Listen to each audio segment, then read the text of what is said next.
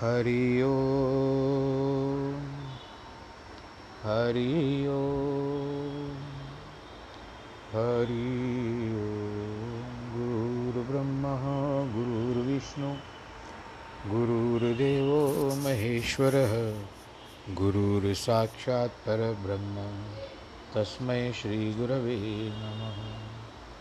नाहं वसामि वैकुण्ठे च। मद्भक्तां यत्र गायन्ति तत्र तिष्ठामि नारद।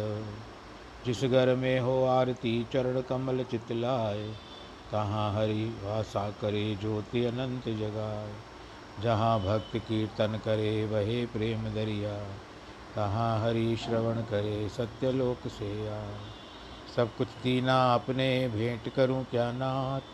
नमस्कार की भेंट लो जोड़ू मैं दोनों हाथ। श्री कृष्ण हरे मुरारे, हे नाथ नारायण वासुदेव। श्री हरे मुरारे, हे नाथ नारायण वासुदेव। हे नाथ नारायण वासुदेव, श्रीनाथ नारायण वासुदेव। नारायणं नमस्कृत्यं नरं चैव नरोत्तमम्। देवीं सरस्वतीं व्यास ततो जयमुदीरयतु कृष्णाय वासुदेवाय। हरे परमात्मने प्रणतक्लेशनाशाय गोविन्दाय नमो नमः। प्रिय श्रोतागणों, संसार की नियमावली एक बार बन जाती है। उसके अनुसार चलना होता है। किसी भी कार्य की नियमावली बनती है तो उसके अनुसार चलना होता है। तो हम लोगों की भी ये नियमावली बन चुकी है, जिसको हम लोग टाइम टेबल कहते हैं। वैसे वली जीअं सिंधी में वल खे चवंदा आहियूं तो एक एक पत्ते को अगर गिनते हो जाओ तो वो वली हो जाती है। तो ये भी समयावली है, या समय सारणी होती है। तो हम नियमावली के हिसाब से चलते हैं।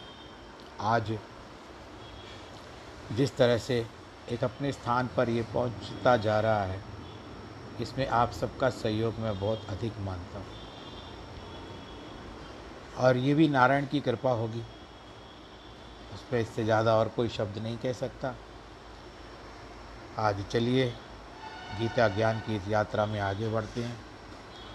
हम गीता ज्ञान जो कर रहे हैं, इस समय हम लोग इसमें चौथे अध्याय में है और छत्तीसवां श्लोक चल रहे हैं। ज्ञान विज्ञान योग है इस अध्याय का नाम। मैं प्रतिदिन कहता हूँ कि जिस तरह से आप लोग पीछे रह गए तो आपको पता चले कि हम लोग कहाँ पर हैं। आरंभ में पता चल गया।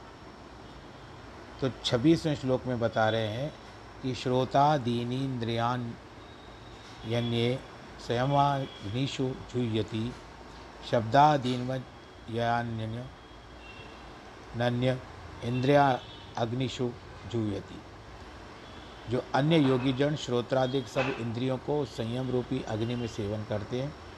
इंद्रियों को विषयों से रोककर अपने वश में कर लेते हैं। दूसरे योगी लोग शब्दाधिक विषयों को इंद्रिय रूप अग्नि में हवन करते हैं। तो उनका प्रयोग जो होता है, धर्मानुकूल होता है। अब जैसे आप कोई व्रत रखते हो तो आपकी इंद्रियों को आपके वश में रखना चाहिए। कौतूहलता नहीं रखनी चाहिए। सब बातों में ध्यान नहीं जाना चाहिए। या उस उस दिन क्रोध को अपने नियंत्रण में रखें। संयम का दूसरा अर्थ जो बताते हैं, अर्थ दूसरे अध्याय में भगवान ने समझाया कि जैसे कछुआ अपनी इच्छा अनुसार अपने अंगों को भीतर बाहर कर लेता है, उसी प्रकार महापुरुष अपनी इंद्रियों को वशीभूत कर लेते हैं। इंद्रियाँ योग के सिवा वशीभूत नहीं होती। उनका फिर एक तरीका है। ऐसे इंद्रियाँ वश में नहीं होती, इसके लिए आपको उनको योग करना पड़ेगा। तो योग से क्या होती है? वो धीरे धीरे अपने अपने स्थान को समझ लेती है कि हमको क्या करना है। कोई भी शास्त्र अथवा पुराण नहीं कहता, केवल विद्या या वेदांत पढ़ने से इंद्रियाँ अधीन हो जाएगी। उनकी चंचलता, योग साधना के सिवा नहीं जाएगी। बड़े बड़े ऋषि विश्वामित्र जैसे योग करते भी, मेनका के को देख करके, उसकी सुंदरता को देखकर, उन्होंने अपने इंद्रियों के वशीभूत हो गए। और आपको पता होगा कि मेनका और विश्वामित्र के द्वारा कौन सी लड़की उत्पन्न हुई थी? अगर आप बता सको तो मुझे उत्तर दे दीजिएगा, पर गूगल पे देख करके नहीं दीजिएगा। आपको याद हो तो दीजिए। सारा जीवन धर्म ग्रंथ पढ़ने से भी कुछ नहीं होता। योग से मन का विश्व योग से मन को वश में किया सकते हैं। तब इंद्रियाँ संयमी होती है और बड़ी बात है कि आपने श्वासों को अपने नियंत्रण में रखो। इंद्रियों के वशीभूत होने से वृत्ति एकाग्र होती है। योग करते समय भी मन कभी इधर उधर उठते हैं। इंद्रियों और विषयों की ओर भागती हैं। चित्त को एकाग्र करने के लिए पाँच भूमिकाएँ दी गई है। एक है गत भूमिका। राग द्वेष के वशीभूत होकर मन डीठ बन कर रहे, ये काम करने का है या नहीं करने का? इस रोग को दूर करने के लिए बिना शांति नहीं आएगी तो वह एकाग्र कैसे रहेगा? तो ये ध्यान रखिए कि पहली भूमिका जो है, उसका नाम है गत। दूसरी अवस्था है मूड मूड अवस्था। ध्यान में बैठे, बैठने से नींद आने लगे।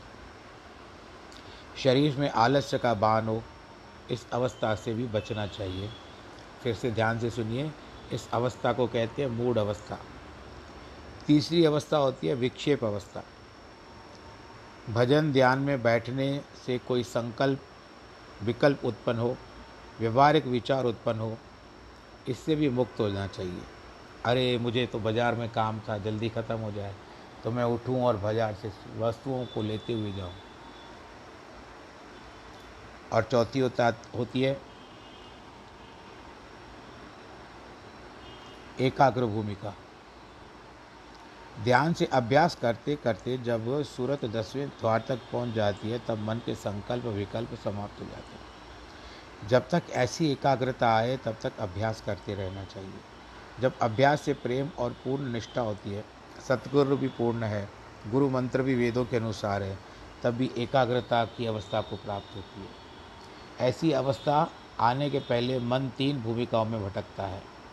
जैसे कोई पक्षी जाल में फंस जाता है तो वह पहले हाथ पाँव चलाकर उससे मुक्त होने का प्रयत्न करता है। किंतु बहुत प्रयत्न करने के बाद भी जब वह उड़ नहीं पाता थक कर वहीं पर शांत होकर बैठ जाता है। उसी प्रकार जब मन शांत हो जाता है तो इंद्रियाँ कुछ नहीं कर सकती। मन को वशीभूत करने के लिए भगवान के भजन को ध्यान और अभ्यास की बड़ी आवश्यकता है। वेदांती इसे ध्यान योग कहते हैं। इस प्रकार की एकाग्रता से यह विचार रहता है कि मैं किसका ध्यान कर रहा हूँ। अर्थात अपने और इष्ट के बीच में द्वैत भाव रहता है, लेकिन अज्ञान अवस्था में यह सब प्रकार का भजन है। और पांचवी अवस्था जो है, चार तो बता दी। एक बताई गत भूमिका दूसरी मूड अवस्था, तीसरी विक्षेप, चौथी एकाग्र, और पांचवी निरुद्ध अवस्था। यह उत्तम अवस्था है, ज्ञानपूर्वक भजन या ध्यान करना। जिसमें केवल यह संकल्प रहता है कि मैं हूँ, अन्य कोई संकल्प न हो। मैं दूसरे का ध्यान कर रहा हूँ या करना चाहिए, इसको निरुद्धावस्था कहते हैं। यह पांचवी भूमिका है, यही तीसरा यज्ञ है। कई जगहों पर देखा जाता है कि संत सत्संग में नाचते गाते हैं, मग्न हो जाते हैं, जैसे मीरा करती थी, मेरे तो गिरधर गोपाल, दूसरों न कोई तो तन्मय हो जाती थी। और कईयों को देखा गया है कि सत्संग के समय नाचते हैं, भगवान जी का नाम लेते हैं और एकाग्रचित से होकर के करते हैं। चौथे यज्ञ में पुरुष अपने शब्द स्पर्श रूप, गंध आदि विकारों को, इसको तन्मात्राएँ भी बोला गया है, रूपी अग्नि में हवन करते अथवा धर्म के अनुसूल, अनुकूल इंद्रियों से व्यवहार करते सातवें अध्याय में भगवान बताएँगे कि धर्म का अनुकूल जो काम, वह मैं ही हूँ। अर्थात धर्म के अनुसार गृहस्थ संबंध है, वह स्वयं भगवान है। इस प्रकार सभी इंद्रियों से उचित व्यवहार करना एक प्रकार का यज्ञ है। अयोग्य ढंग से विषय भोग करना बड़ा पाप है। कथा सुनना भी एक प्रकार का रस है, लेकिन वह धर्मानुसार होनी चाहिए। राजा भोज अपनी राजधानी में रात को वेश बदल कर इसके लिए घूमते थे कि शहर में कोई जुल्म तो नहीं हो रहा, अथवा कोई दुखी तो नहीं है। एक रात को वह गली से जाते हुए उन्होंने देखा कि एक स्त्री अपने पति की सेवा कर रही थी। पति का सिर पत्नी के घुटने पर रखा था। उसे नींद आ गई थी। राजा ने देखा कि उस स्त्री का वर्ष का एक छोटा बालक ठंड में बाहर खेलते खेलते जलते हुए अग्निकुंड में गिर पड़ा। माँ ने देखा, लेकिन उसे सोचा कि अगर वहाँ से उठाती हूँ तो पति की नींद खुल जाएगी। इसलिए बालक की जो भावी होगी वैसे ही होगा। ये ये समय, उस समय की बात है। आपका आपका बहुत परिवर्तन हो चुका है। इन बातों पे ध्यान मत दीजिएगा। ये तो केवल कथा है। कथा जो समझ में आए उसको समझ लो। लेकिन धर्मानुकूल चलने वालों की धर्म रक्षा करता है। राजा ने मानो देखा कि वह अग्नि चंदन जैसी ठंडी हो गई। बालक खेलता रहा, अंदर जाता था, बाहर निकलता था। तिल मात्र भी उसको जलने या उसके कपड़े पर कोई निशान नहीं था। तो ये सब चमत्कार हो सकते थे उस समय में। उस समय व्रत नियम भी बहुत होते थे। राजा आश्चर्यचकित होकर के दूसरे दिन दरबार में जा कर के बड़े बड़े ऋषि मुनि पंडित कवियों को ऐसे वाक्य वाक्य कर रहे थे। आगे तुम लोगों में से कोई इसको पूरा करे। अपने बच्चे को आग में गिरता हुआ देख। कई दरबारियों में से भी कोई तो नहीं उठा, लेकिन प्रसिद्ध कवि कालिदास ने उठ करके कहा, उस पतिव्रता नारी ने अपने पति की नींद को जगाना नहीं चाहा। उसके पतिव्रत धर्म के कारण बालक के लिए वह अग्नि चंदन जैसी ठंडी हो गई। तो ये स्त्रियों में शक्ति होती है। राजा कालिदास को धन्यवाद देते हुए सब धर्म के ही प्रभाव है। जैसे अपने घर में जाने से किसी का डर नहीं लगता, लेकिन दूसरे के घर में जाने से कितना डर लगता है। किंतु कभी भी झगड़े भी खत्म हो जाते हैं जीव घात भी हो जाता है। इस प्रकार शरीर के होने से विषयों का होना स्वाभाविक है, परंतु उनका उचित प्रयोग करने से कोई पाप नहीं करता। यह एक ज्ञान माना जाएगा। धर्मानुकूल किए हुए गृहस्थ से धर्मात्मा संतान पैदा होती है।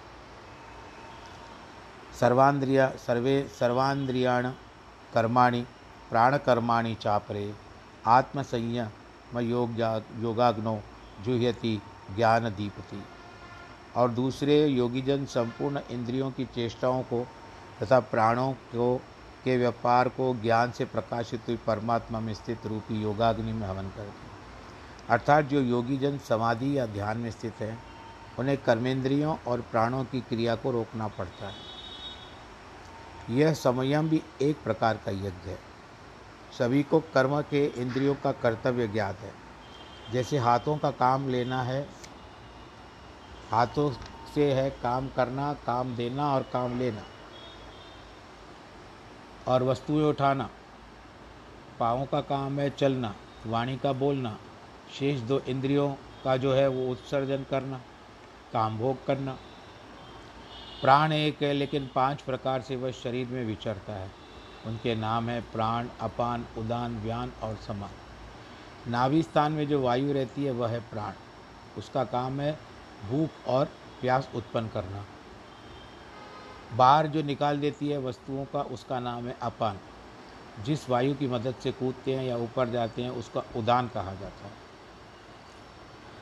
जो वायु शरीर के अंगों का फैलने का सहायता करती है, वो व्यान होती है। जो वायु हमारे खाए हुए पदार्थों को ठीक स्थान पर, जिसको पचाती है, खून, मांस और वीर्य बनने में शक्ति देती है, उस समान का नाम, उसका नाम है समान वायु। कई ऋषि मुनि जब उंगलियाँ होती है, उन उंगलियों को भी उनकी आयु, जैसे प्राण, अपान, समान वायु, जब योग साधना करते हैं ना तो इन उंगलियों को वैसे ही मिलाते हैं। अंगूठा, फिर छोटी उंगली, इस तरह से। ध्यान और समाधि के समय कर्म इंद्रियों और प्राणों को रोकना पड़ता है। भगवान के कहने अनुसार यह भी एक यज्ञ है। जो कुछ जिज्ञासु करते हैं, वह छठवा यज्ञ है। परंतु उस यज्ञ में बहुत पाखंड हो रहा है। इस प्रकार बगुला पक्षी बाहर से शांत होकर, भीतर से झांकता रहता है कि कोई मछली या जंतु दिखाई दे तो उसे खा लूँ। उसी प्रकार जिनके हृदय में ज्ञान का प्रकाश नहीं है, वे केवल बाहरी दिखावे के लिए समाधि में बैठते जिससे लोग उनकी प्रशंसा करें। वे सीधे साधे लोगों को ठगने के लिए कई लोग आडंबर भी करते हैं। एक बार भक्त नामदेव नदी पर कपड़े धो रहे थे। वहाँ पर एक पाखंडी का साधु का रूप धारण कर समाधि लगाकर बैठा था। पाखंडी साधु, बाहर से तो कर्म इंद्रियों और प्राणों को रोक कर बैठा था।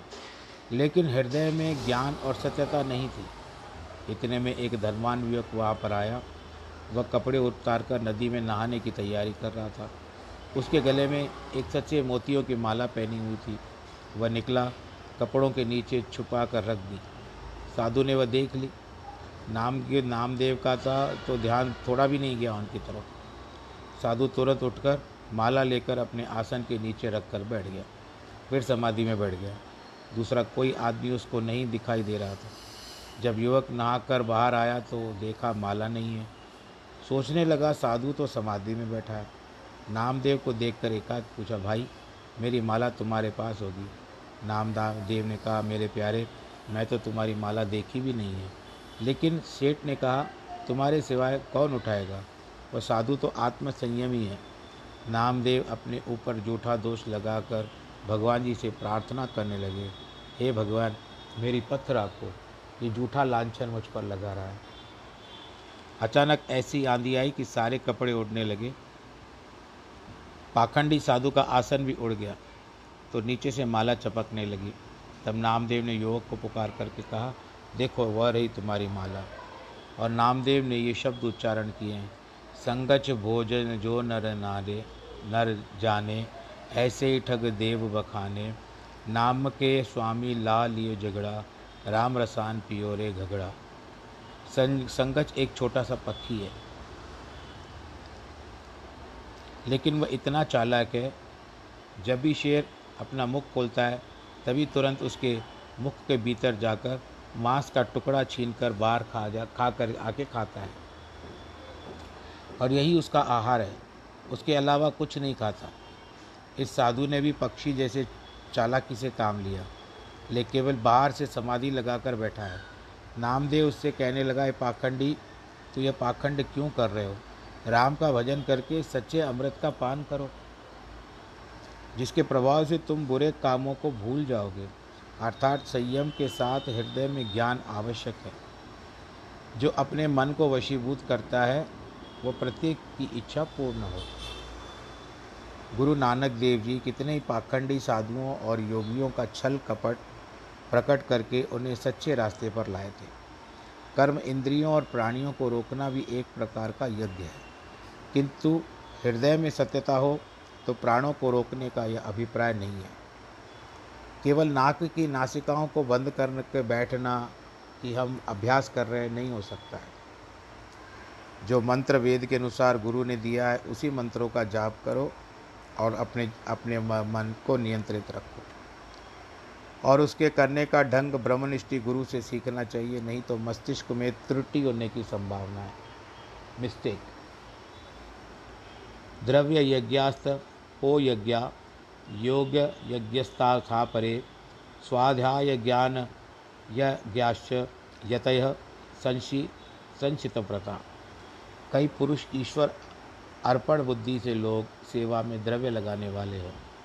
वैसे ही कई पुरुष स्वधर्म पालन रूप तत्व युग को करते हैं। योग रूप और कोई अष्टांग यज्ञ को करते हैं। दूसरे तीक्ष्ण वर्तों से युक्त यत्नशील पुरुष भगवान के नाम का जप तथा भगवत प्राप्ति विषय शास्त्रों का अध्ययन रूपी ज्ञान यज्ञ से करने वाले ऐसे श्लोक में भगवान ने छः और यज्ञों का वर्णन किया है। वो ईश्वर की प्राप्ति के लिए एक बात है। एक बात और याद आ गई, जैसे कई हम लोग देखते हैं कि नवरात्रि जब आते हैं तो कितने लोग कठिन कठिन व्रत करते हैं।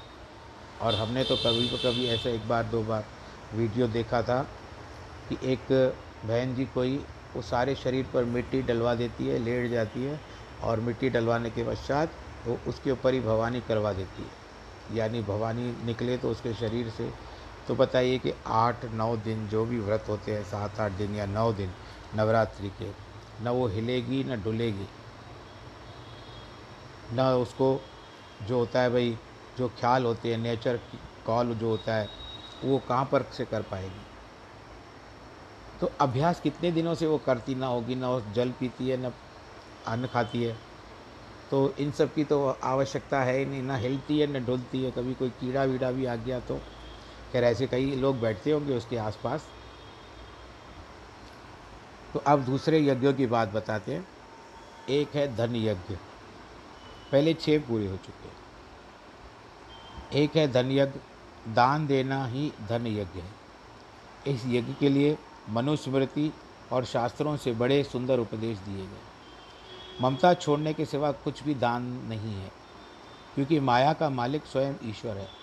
मनुष्य में कुछ भी शक्ति नहीं है, परंतु जो कुछ उसने हमें दिया है, उसे ममता निकाल कर हम दूसरों को दे दें। उसी को ही दान कहा जाता है। भूखे को खाना, नंगे को कपड़ा, किसी की सहायता करना, कुएँ खुदवाना, धर्मशालाएँ बनवाना, मंत्र पाठशालाएँ और जलाशय खुलवाना। शरण में आए हुए तन, मन और धन से सेवा करना। एक एडवर्टाइजमेंट बताते हैं सीमेंट की। वो व्यक्ति एक स्कूल बनवाता है। फिर जब बच्चे स्कूल में आते हैं तो वो बड़ा प्रसन्न होता है, घंटे बजाते हैं। आप लोगों ने भी देखी होगी। ये सब धन यज्ञ के प्रकार है। किंतु ये सब निष्काम होकर करने से सफलता मिलती है। स्वार्थ मत रख कर, स्वार्थ रख करके मत करो जो दान दिखावे के लिए या बदले की भावना से किया जाता है, वह कभी सफल नहीं होता। सातवें सत्तर, सत्तरवें सत्तरवें अध्याय में तीन प्रकार का वर्णन है। वो अभी आएगा, पर यहाँ पर भूमिका बताई गई है। एक है सात्विक दान। दान देना स्वाभाविक कर्म, धर्म है। इस विषय में योग्य देश, काल और पात्र का विचार करके उसको दान देना जिसका हमारे ऊपर कोई उपकार न हो, वह सात्विक दान कहलाता है। दान में अच्छी उपयोगी वस्तुएँ देनी चाहिए, जो उनको आवश्यक हो, जो उनके घर में ज़रूरत हो, उन वस्तुओं को देना चाहिए। ऐसा नहीं करना चाहिए कि जो वस्तु बुरी अथवा अनुपयोगी हो, वह दान में दे दें।